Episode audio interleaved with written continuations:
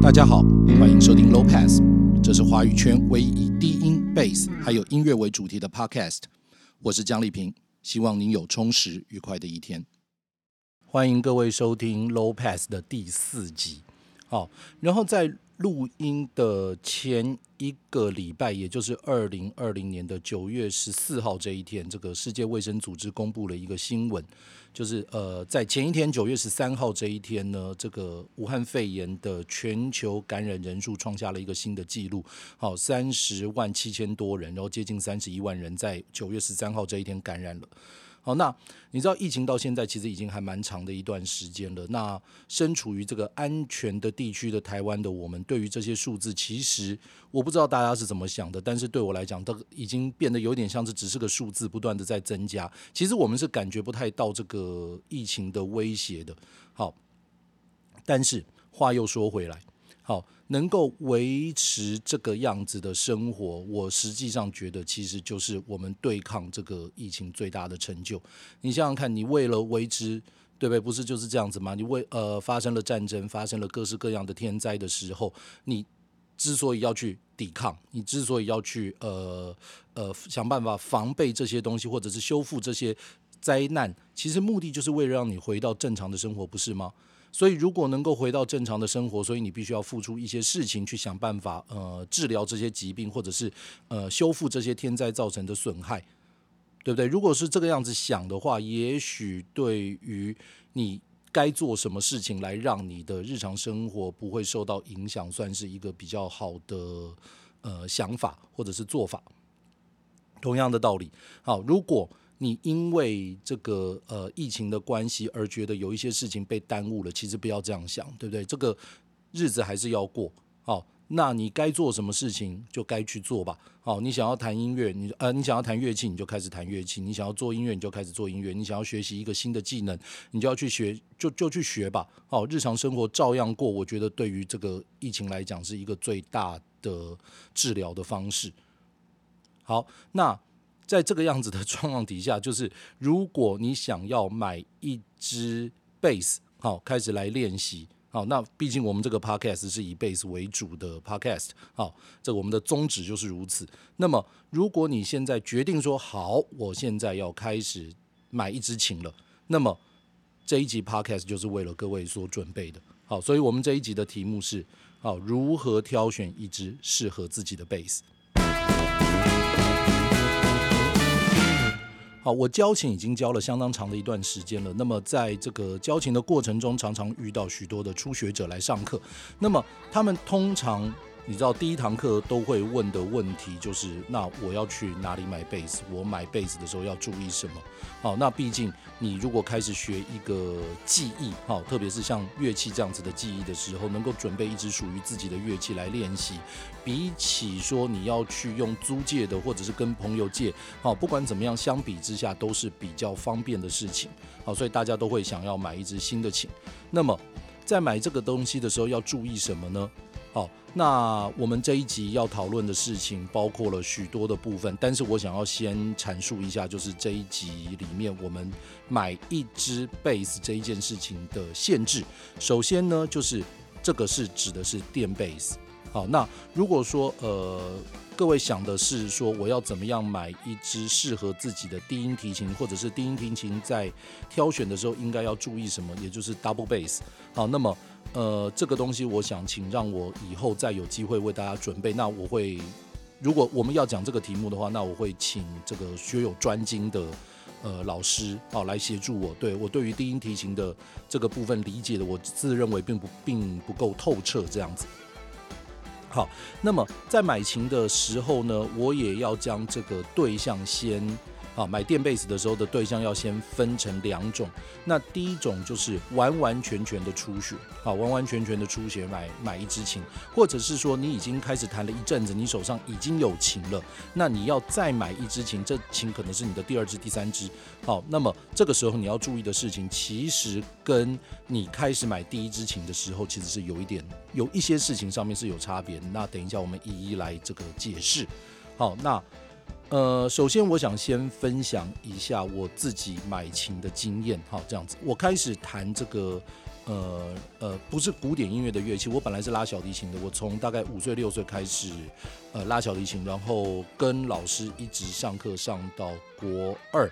好，然后接下来当然没有再继续跟老师上课，但是我还有保持在继续拉琴。那呃，开始演奏这个跟流行音乐比较相关的乐器，比方说呃，吉他或者是贝斯这样子的东西，是从这个高三的时候开始。那我先买了一支民谣吉他，好，那先练了一阵子的民谣吉他。那后来在我记得是我升大学的那一个暑假，好，那我就跟我当时非常要好的同学借了一支。贝斯，然后是他哥哥的琴。那之所以要开始弹贝斯的原因，那这个我们以后有机会再谈。好，那总而言之，我在那个暑假的时候，跟呃这个同学的哥哥借了一支琴。好，然后就只有琴而已哦，然后什么都没有，然后就在家里面练。好，那练了之后，当然要还给人家。然后上大学之后呢，呃，我还是在弹吉他，但是也有想要说，如果弹贝斯，也许可以跟比较多人一起演奏。所以我有试着练习，但是。没有真的贝斯可以练，所以我一开始的时候是，呃，我有一支电吉他，那个时候我有一支电吉他是当时当红的厂牌是 Chevelle，Chevelle 现在还在了，哦，但是那个时候是那个日常的 Chevelle，然后我的是三 A 两颗双线圈大摇座，好，那个时候我有一支这样子的电吉他，那用电吉他练电吉他，那如果我要弹贝斯的话呢，我后来发现一件事情就是。呃，古典吉他的弦的手感，特别是如果你用手指去弹的时候呢，还蛮接近。其实实际上差很远了，但是比较接，比起民谣吉他来，比较接近这个贝斯的弦的这个 feedback，就是它的那个反馈的手感。所以呢，我我用古典吉他练了一阵子，但是练到最后还是发现不行嘛，这个实在是差太多了。所以呃，我决定把电吉他卖掉，然后后来跟学长哦。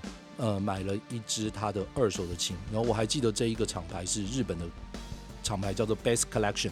然后那个时候我跟他买了六千块，对，大概是六千块。那六千块现在听起来很少，可是实际上以当时的币值来讲，还蛮恐怖的。我还记得那个时候我升大学，就是一九九，哎，不对，一九八九年的暑假那一年，哦，那一年的币值非常，台币对美金的币值非常高。我还记得我的同学就是借我贝斯的。那个同的哥哥的弟弟就是我同学了。好，那他那个时候升大学的时候，他他他们家里面买了一支电吉他当做他的礼物，然后他买了一支美厂的这个 Fender American Standard，哦，就是当时的最标准的。哦，然后呢，嗯，我记得那个时候他买了一万八千块。好，当时的一万八，那你可以现在去比较一下现在的 American Standard 要多少钱，这是相当相当大的差距哦，比例上来讲。所以也就是说呢，我等于是花了这个 American Standard 新琴的三分之一去买了这一支琴。好，那买了这一支琴之后呢，我当时买的理由只有一个，就是那是我唯一买得起的琴。对，然后接下来我对它就是产生了诸多的不满。好，先大概介绍一下，它其实很像另外一个日本的牌子，叫做 Tune。好，然后是四弦二十四格，然后 PJ，然后有主动式电路的琴。好，那我买了之后，我对它上面所有的事情通通都不满意。对，所以我后来大改。好，我改的部分超多，我包括了把呃它上面的拾音器换掉，电路换掉。然后琴桥没有换掉，好，拾音器跟电路换掉。然后呢，它的头因为头是这个圆弧形的，我觉得有够丑。那个时候我都说那个琴是那种小头锐面，所以我就直接拿一个线锯，然后把它锯掉。因为那个时候我觉得 Ibanez 当时的刚在我们那个时候了，刚出来的 Sound Gear 系列哦，现在大部分人会把它叫做 S Sun Gear S D G R 系列。好，那个那个头我比较喜欢。所以我就把它锯掉，然后让它看起来很像。可是锯掉之后，不是就会露出来一块木头的部分吗？那它其他部分其实是上了那个非常厚的呃漆。好，那我就觉得这样看起来太奇怪了。然后我就后来跟呃朋友好借了一台那个散打，就是那个木工的打磨机，然后上面装砂纸，然后就把那个上面的东西全部磨掉。所以那一支琴实际上是到最后变成一支完全的。原木的琴，然后我记得我磨得超凶，我好像连底漆都磨掉了，这是我们后面才知道的事情。然后呢，那个时候我非常的喜欢 Billy Sheen，好，然后 Billy Sheen 在他的教学带里面不断的秀出来说，他的自己的 Fender 后来或者是后来的雅马哈，他在那个最高音的几格，尤其在高音的两条弦上面，他其实有挖凹槽，他从那个因为 Malmsteen 那个地方呃学来的主意。好，那我就自己拿了雕刻刀，把最高音的二十一到二十四，我还记得是二一到二四，好，也是挖了凹槽，所以就变成一支这样子的感觉上好像很厉害的速弹琴。然后呢，后来我有机会买到一支比较好的琴的时候，就把它卖掉。我还记得应该是卖给交工，后来交工乐队的这个陈冠宇。好，然后因为他后来有拿去比那个热音赛，然后获得冠军，后来还去日本比赛。好，那个时候我在台底下看，我就说，哎，这个琴的声音很凶，哎，哦，然后听起来很铿锵有力。然后再看，哎，这琴怎么看起来那么眼熟？哎呦，这不是我的琴吗？哎，这不是我认识的人吗？对，就是结果被他拿去比，然后后来有很久以后，我有一次碰到他，然后我问他说：“哎，这个当初卖你的那一支琴到哪里去？”他说：“后来没有多久，就因为受潮，然后它是完全赤裸的，连底漆都没有的几块木头拼在一起的状况嘛，所以后来就整个散掉了。”对，我觉得哎，好像也对吼，这个应该是一个很自然的事情。好，那把那一支琴卖掉之后呢，我后来跟这个邱培荣老师啊，我跟邱培荣老师的。就是认识真的超久，好，然后那个时候他当然也是很菜了。那他说他有一支呃 ESP，好，日本的 ESP，然后 Horizon Five，好，在当时算是非常高档的琴，是一支 One Piece 的琴，然后也是 PJ 的拾音器，主动式电路，然后最重要它是 Through Neck，好，然后他有一支五弦，然后呢他想要卖掉，那卖掉的原因是因为他他卖的时候已经跟我讲说里面的 trust Rod 有问题。好，那我不管了，诶，我可以用很便宜的价格买到 ESP，为什么不买？我就买。好，然后买了之后才发现，他那个 trust rod 其实是整个坏掉了。对，如果是今天这个东西，我就没有问题，我就直接拿去给那个制琴师或者是技师修就好了。可是，在当时，实际上是第一个，我我没有认识谁，对，然后第二个，实际上就算是认识谁，大概也没办法修。好，你要知道那是一九九零年代初期的事情。对，在台湾其实修琴的人非常非常少。好，我后来知道，在那一段时间，除了那个金蚂蚁的蔡老板会帮你改琴之外，大概就是台中的那个 AD 老师，好，一位呃马来西亚人嘛。对，后来他在台中开了一个餐厅。好，那我后来才知道说，在九零年代初期，大概就是只有这两位有在做。好，那。这一支琴对我来讲就是一个完全不能用的东西。我还记得那个时候是它的第十二格的弦跟琴格之间的这个近距离好像有零点三、零点四公分，就是非常非常的高。对，结果我还拿那一支琴去比那个比了一些比赛。对，我还蛮佩服我自己，那个时候竟然可以把那个琴弹成那样。好，那后来有再有机会再买到别的琴的时候呢，那这一支琴就就放在家里。好，然后。我后来想怎么样，这个这个琴放着也不是个办法，然后我就把它的格子自己挖掉，哦，然后就是变成无琴格的琴，然后呃，当然那个格子上面我有试着去找一些木工的补土把它填掉，我还记得是在当时新开的特力屋买的，好，然后后来这支琴当然也就是因为它真的没救了，我就很便宜的把它卖掉，好，然后再下来的一支琴是 Ibanez 在呃。一九八七年推出的型号，好，然后当然就是 Soundgear 系列的 SR 零五，这个是那个时候的旗舰琴，好，然后是两颗这个 JJ 的拾音器，好，然后主动式的电路，好，然后我大概在一九九三年的时候买了这一支琴，然后接下来就改到天昏地暗，好，然后拾音器全部拆了，挖洞把它。呃，挖到比较大的那种所谓的 so bar，就是那种呃肥皂的形状，好，然后装了 EMG 的拾音器，然后装了 Bartolini 的电路，然后后来又换成 Aguilar 电路。总而言之，在我能够做的范围之内，能够改的东西，我几乎全改了。好，然后呢，那一支琴有一个很大的问题，就是它的这个 neck pocket，好，就是琴颈跟琴身交汇的那一个空间挖的并不是太好，所以呢，琴颈会。左右的摇动，好，这个事情当然发生在这个七零年代的 Fender 上面非常的多。然后我还记得到最后好像是拿三秒就要把它 整个粘起来了，对，非常凄惨。好，那这一支琴在我手上有接近十年的时间，然后后来卖给一个学生。那为什么要先跟大家分享这个这个我的前三支琴的原因啊？第一个是因为我其实已经忘记我到底买了多少支琴。对，我在我在做这个 podcast 之前，我有先想一下我到底买了多少支琴，就后来算一算，答案就是算不下去，因为我知道一定超过四十支。好，然后无格的琴可能还无琴格 fretless 的部分还比较好算，我我想到现在应该是第十八支吧。对，好，那实在是太多了，所以我对前三支琴的印象比较深刻。那为什么要分享给大家？原因是因为。呃，在头三支琴的时候，基本上所有你在买琴的时候会遇到的事情，还有后续的处理，比方说买新的，你该注意什么？买二手的时候会发生什么事情？你要改电路的时候可以改什么？然后你为什么要改？或者说你觉得这琴不好看，你能够做什么处理？好，你的拾音器你觉得声音不好，你能够做什么处理？那如果有格的状况，你觉得诶，这一支琴现在有格你不喜欢，你想要让它变无格的话，要怎么弄？这些我全部都在前三支琴里面已经做完了。好，所以后面其实也不断就不断的就是在反复这些事情了。好，那我自认为在这个上面我的经验应该还算蛮够的。好，所以呢，呃，基于以上的经验，那再加上另外两篇文章，好，呃，在做这个 podcast 之前，我做了一些功课。好，那。找了一些资料，那么，呃，关于这个购买乐器的这个事情的分析啊，那，呃，我找到了两篇非常好的文章。好，当然这两篇文章其实都还蛮旧的。好，在这边分享给各位。好，这两篇文章会是我等一下跟各位分享这个关于购买琴的一些呃概念，好，的重要的来源。其中第一篇呢，是我的老师 Jeff Berlin，好，在一九九二年。十一月号的 Bass Player 上面写的一篇文章叫 The Disease or How to Buy the Right Bass。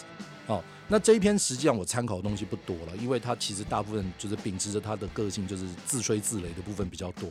那另外一篇是真的非常好的文章，那我我其实还蛮建议大家，如果有机会可以去找来看一下，是呃前 Guitar Player 的主编，好，然后同时他是非常资深的这个美国的。吉他哦，特别是吉他历史的专家叫 Tom Moorhorn，然后他写的一篇文章叫 How to Buy an Electric Bass。那这一篇文章现在你应该还可以买得到一本书，是 Bass Player 这个杂志在一九九九年出的一个类似收集过去的精华文章汇集成册的一本书，叫 The Bass Player Book。好，这一本书里面有这一篇文章，这我我认为他写的非常的好。那如果有机会，大家可以去呃拿出来看一下。好，那在开始动身去买琴之前呢，有一些事情是应该要预先准备好的。好，在家里要准备好的事情，那这个阶段我把它称作为前置作业。好，那前置作业里面，首先呢，你要先知道什么叫做好琴。好，前置这个我觉得是一个观念建立蛮重要的事情。好，那么首先呢，什么叫好琴？就是能够让你弹出你心里面听到的声音，或者说你心里面听到的乐句。总而言之呢，它就像是你的身体的延伸。好，呃，你的手写出来的东西是你心里想的，你的嘴巴讲出来的东西是你心里想的。好，那同样的，你的乐器演奏出来的东西，照道理讲也是心里面想的。如果你的乐器能够非常顺利的协助你演奏出心里面的乐句，那么这一支琴不管它的出身来历、价格、音色、品质等等。那这一支琴对你来说就是一支好琴，好，这个是要先建立起来的概念。好，在了解到说什么样子的琴才叫做一支适合你的好琴之后呢，那再来下一个重点是什么？重点是预算。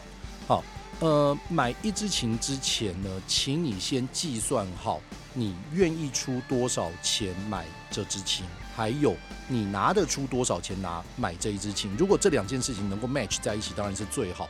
那么呃，请务必不要超支，不管这个琴是贵还是便宜。当你在买琴的时候呢，呃，你花的钱绝对是在你能够负荷的范围之下，请不要因为买琴而造成你的财务在未来产生严重的负担。简言之，就是不要打肿脸充胖子去买一支实际上你买不起的琴。好，只因为人家说这个琴很好，你应该要买，就买下去。这个其实是非常不智的行为，因为这会对于你日后的生活造成非常大的影响。好，那该怎么办比较好呢？好，算好你有多少钱，然后同时你要试着计算一下你的欲望值，就是这一支琴是为什么要买？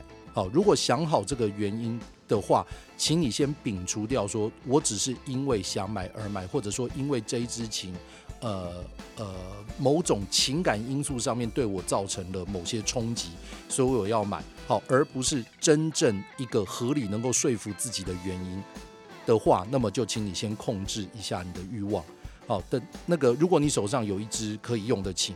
好，可以借的琴，可以怎么样的琴？当然有自己的琴是比较好的，好，不然也不会是要要讨论到这个买琴这一件事情。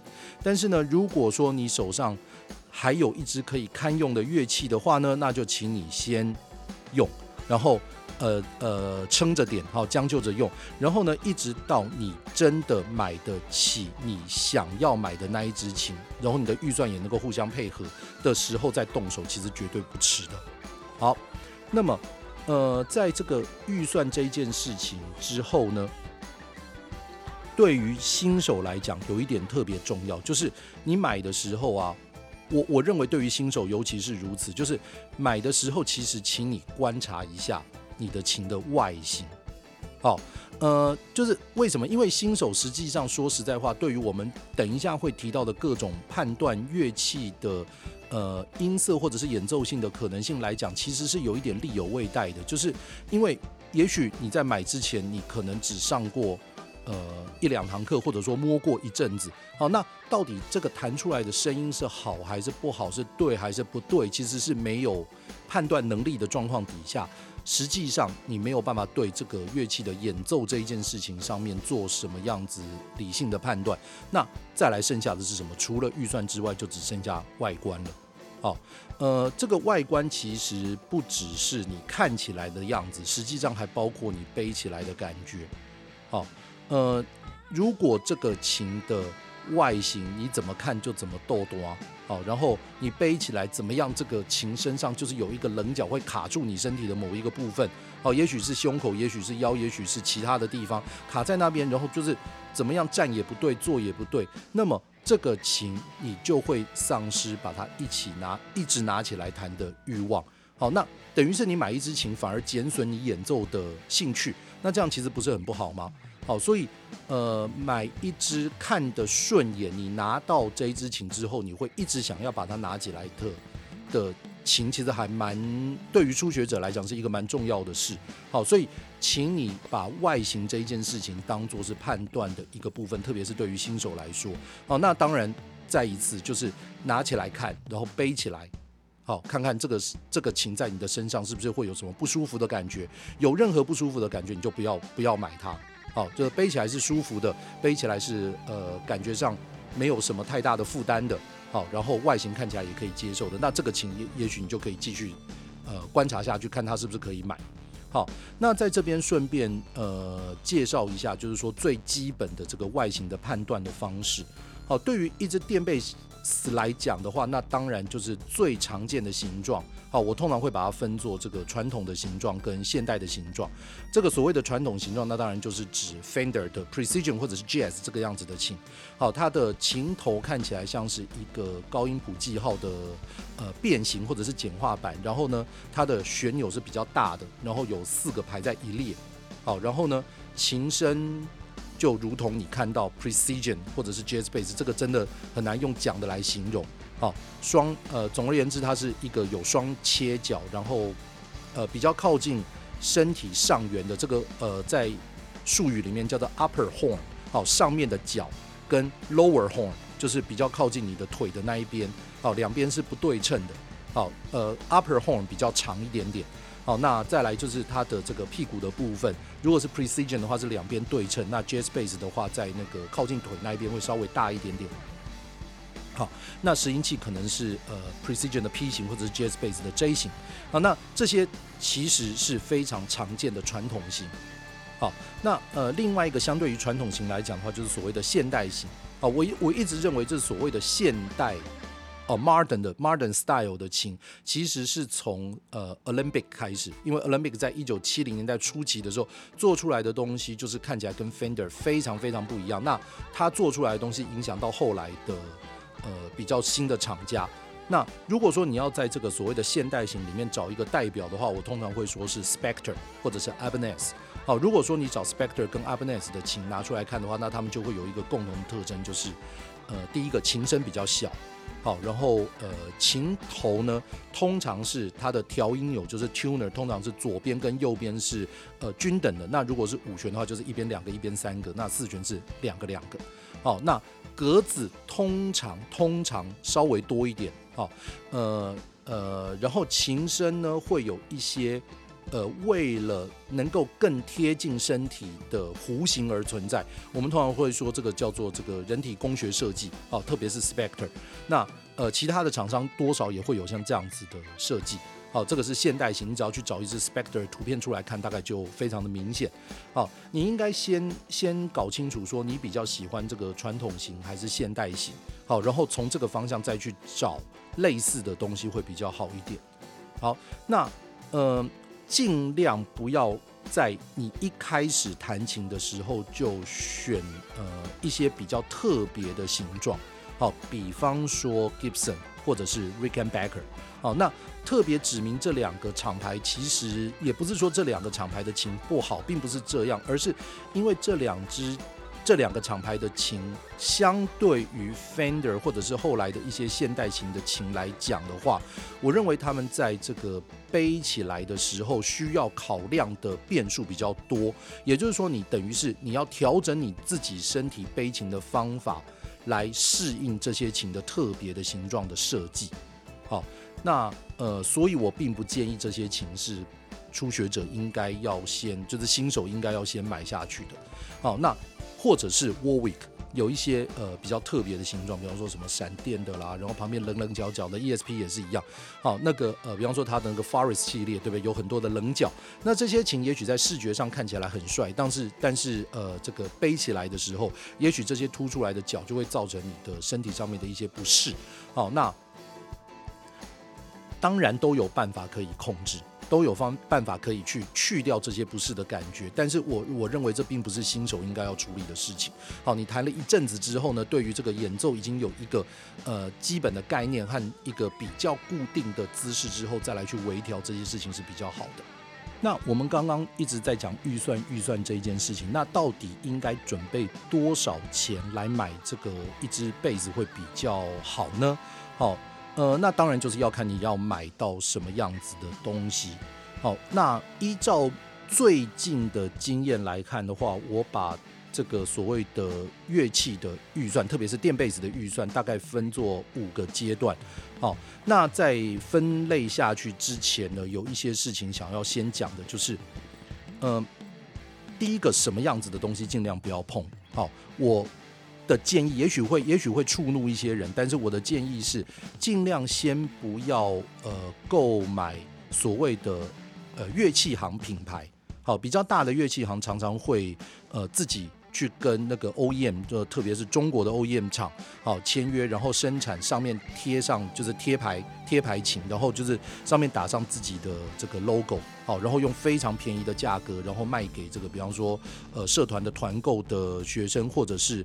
呃，想要买低价琴的这个购买者、消费者，这些琴呢，比较大的问题就是说，尽管现在制琴的技术已经提升到非常高的境界，也就是说，相对于也许三十年前、四十年前的水准来讲，你现在要做出一支烂琴，其实还真的蛮难的。就是表示这些琴其实就算再便宜，也仍然有一定的水准。但是呢，我的建议还是一开始尽量少碰。好，原因是因为它的品质。确实的比较低，那价格当然也低。可是呢，因为这些品质低而产生的某一些呃变数，可能是新手没有办法应付的。比方说，呃木头木材，对不起，木材本身的这个呃大幅度的变形，这个东西基本上会造成结构性的破坏，很难处理。好，那像这种事情，我觉得新手要去 handle 它实在是太困难了。好，所以。呃，尽量先不要一开始的时候就买这些乐器行的自有品牌的乐器。好，那下一个问题就是，那那如果是这样子的话，那我该买哪个牌子或者是什么地方做的呢？好，那么，诶，这个应该怎么说？就是，当然，你不同的厂牌，还有这个厂牌，也许它会有副牌，就是一个大的呃主要的厂牌底下，它可能有一个比较另外一个牌子，好，是呃中价的，然后再一个牌子是比较低价的。好，举例来讲，比方说像呃 Fender，好，这个大的乐器厂牌，那么它的最高阶是在美国的一个呃少数少数高等的技师所构成的，我们叫 Custom Shop，然后在那个地方接受你的定制，好，然后再来是 Fender 自己美国的工厂做的。那么接下来呢，Fender 还有墨西哥的工厂，然后有日本的，呃，日本的工厂，当然就是现在算跟 Fender，它一样是 Fender 的 logo，就是但是算跟 Fender 是合作关系。那我们姑且把它当做，呃，跟在美厂之下，墨厂、日厂。那 Fender 曾经也还有过韩厂跟这个中国厂。好，那么在更底下呢，它还有不同的品牌，比方说，呃，很多人知道的 Squire 就就会被算作是这个。呃，Fender 的子牌，好，那价格就会比较低廉。但是呢，在过去这个所谓的比较低廉或者是子牌的的品质，跟这个所谓正厂的大厂的品牌的品质差异非常的大。但是在最近这个三十年，原因是全球化的关系哦，这个呃，再加上电脑辅助设计制造的这个机器的精度、良度还有成本都开始大幅的降低的状况底下，实际上差异已经没有那么大了。哦，举例来讲，比方说像 Ibanez 的 Ibanez 现在大概第二阶的产品，哦，就不是 Ibanez 是日本的厂牌，就不是在日本做，是在印尼做的。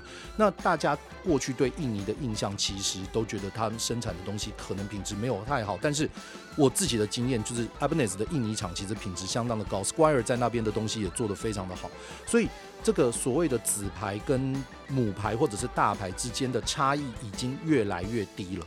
好，全球化在这一件事情上面真的是帮了这个消费者很大的忙。你现在可以用非常非常低廉，相对于几十年前来讲低廉许多的价格去买到一个还不错的琴。好，但是呢，还是有价格上的差异。所以呢，请大家掂掂自己的荷包，然后看一下你应该能够买得起怎么样的琴。那么，我大概先分做，呃，按照按照实际上的乐器卖价，大概分做几个阶段。就是如果是初阶的琴的话，我建议大家抓预算抓在一万块附近。好，那当然就是如果说你可以买到一只不错的，你觉得不错的琴，七千块，那当然很好啊。好，但是这一个阶段的预算，我建议抓在一万到一万五这个附近，你应该可以买到非常多。很好弹的琴，好，我我这是随便举例的，比方说，呃，Warwick 的子牌 Rock Bass，好，然后或者是 Yamaha Chord，好，然后新兴的一个韩国品牌 Sire，好，然后 Ibanez 有很低阶的，然后或者是 Fender 子牌 squire，他们的琴在这一个价位都有很好的表现，好，那再来下一个阶段算是中阶，好，中阶的部分你可以买到 Court 的，算是相当高级的琴。好，Ibanez 的中阶到高阶的琴，那 Fender 的一些呃末厂，我想 Fender 哎墨厂不知道能不能买得到，这要再去查一下。但是中阶的琴呢，基本上已经不太会有什么阻碍，就是说哦，你不会说这个琴你拿去录音室会被别人笑，不至于。对，其实可以用了，对，已经可以用了，它的 quality 已经到了。好，那再高阶一点的话呢，那这个部分就是在这个。演奏性、音色、外形上面都已经到达一个算是相当完备的状况，也就是说，你拿去任何一个场合都不太会有什么问题的请。好，大概预算可以抓到六万吧。好，然后在这个部分，当然就是好的美厂的 Fender 在这个区域，那呃 ESP 的外销厂牌在这边也会有。好，或者是呃 Lakeland。好，这这几个厂牌我只是随便想到的，对，就是在这个区域其实就已经可以买到很不错的琴了。好，然后再上去的话就是所谓的高阶琴。好，那呃这个我们英文叫做 high end。好，这些琴的话，那再来的话就是所谓的就是天空才是它的界限了，就是一路往上冲的话，其实没有没有界限这一件事情，因为你愿意抛成本下去，那什么样子的东西，你只要想象得到，几乎都有人有办法帮你做出来。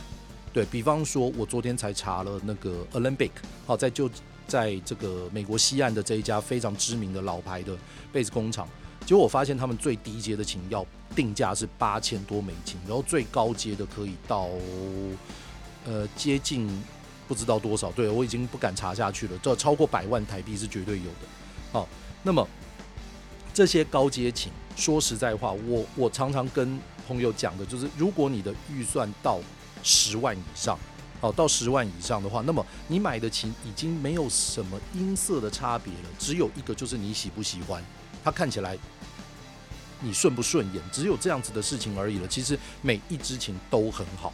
哦，在这边你可以买到，比方说，呃，德厂的 Warwick，哦，美厂的 Spector，Sadowski，哦，或者是 Roscoe，好，那再上去的话，那台湾非常红的蝴蝶牌 Fodera，或者是我刚刚提到的 Olympic，这这个上去都没完没了，然后再加上一大堆的那种呃个人制琴的工作室。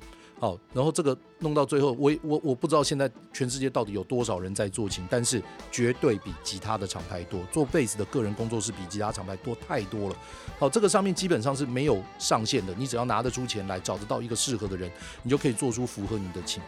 那所以在这个分别在哪里呢？好，我我我会把这个高阶的琴分作 A 级跟 B 级。好，所谓的 A 级跟 B 级的差异是什么？就是二手价。对，这个这个其实还蛮现实的。所谓的 A 级的高阶琴，就是你的二手价比较不太会跌的。最明显的例子就是 Fodera 跟 Sadowski。好，这两支琴的二手价，我在。这个二手市场上面看了这么久的经验，基本上你大概都还可以维持到，呃七折、七折、七五折左右。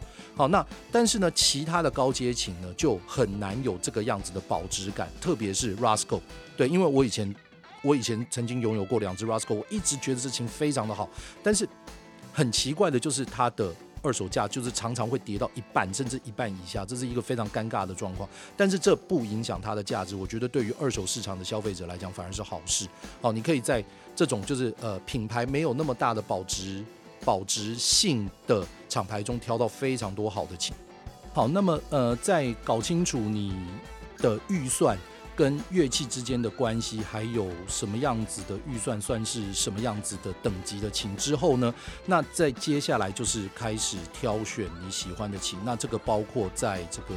呃，网络上面挑选，或者是在这个目录上面挑选，还有到实际的乐器行场地去挑选的状况。那这个部分呢，我们就留待下一集的 Podcast 再与继续的与各位分享。好，那请记大家记得继续要听下一集的 Podcast，这样你才能够得到一个这个购买乐器的这个概念的全貌哦。好，那我们再下次见喽，拜拜。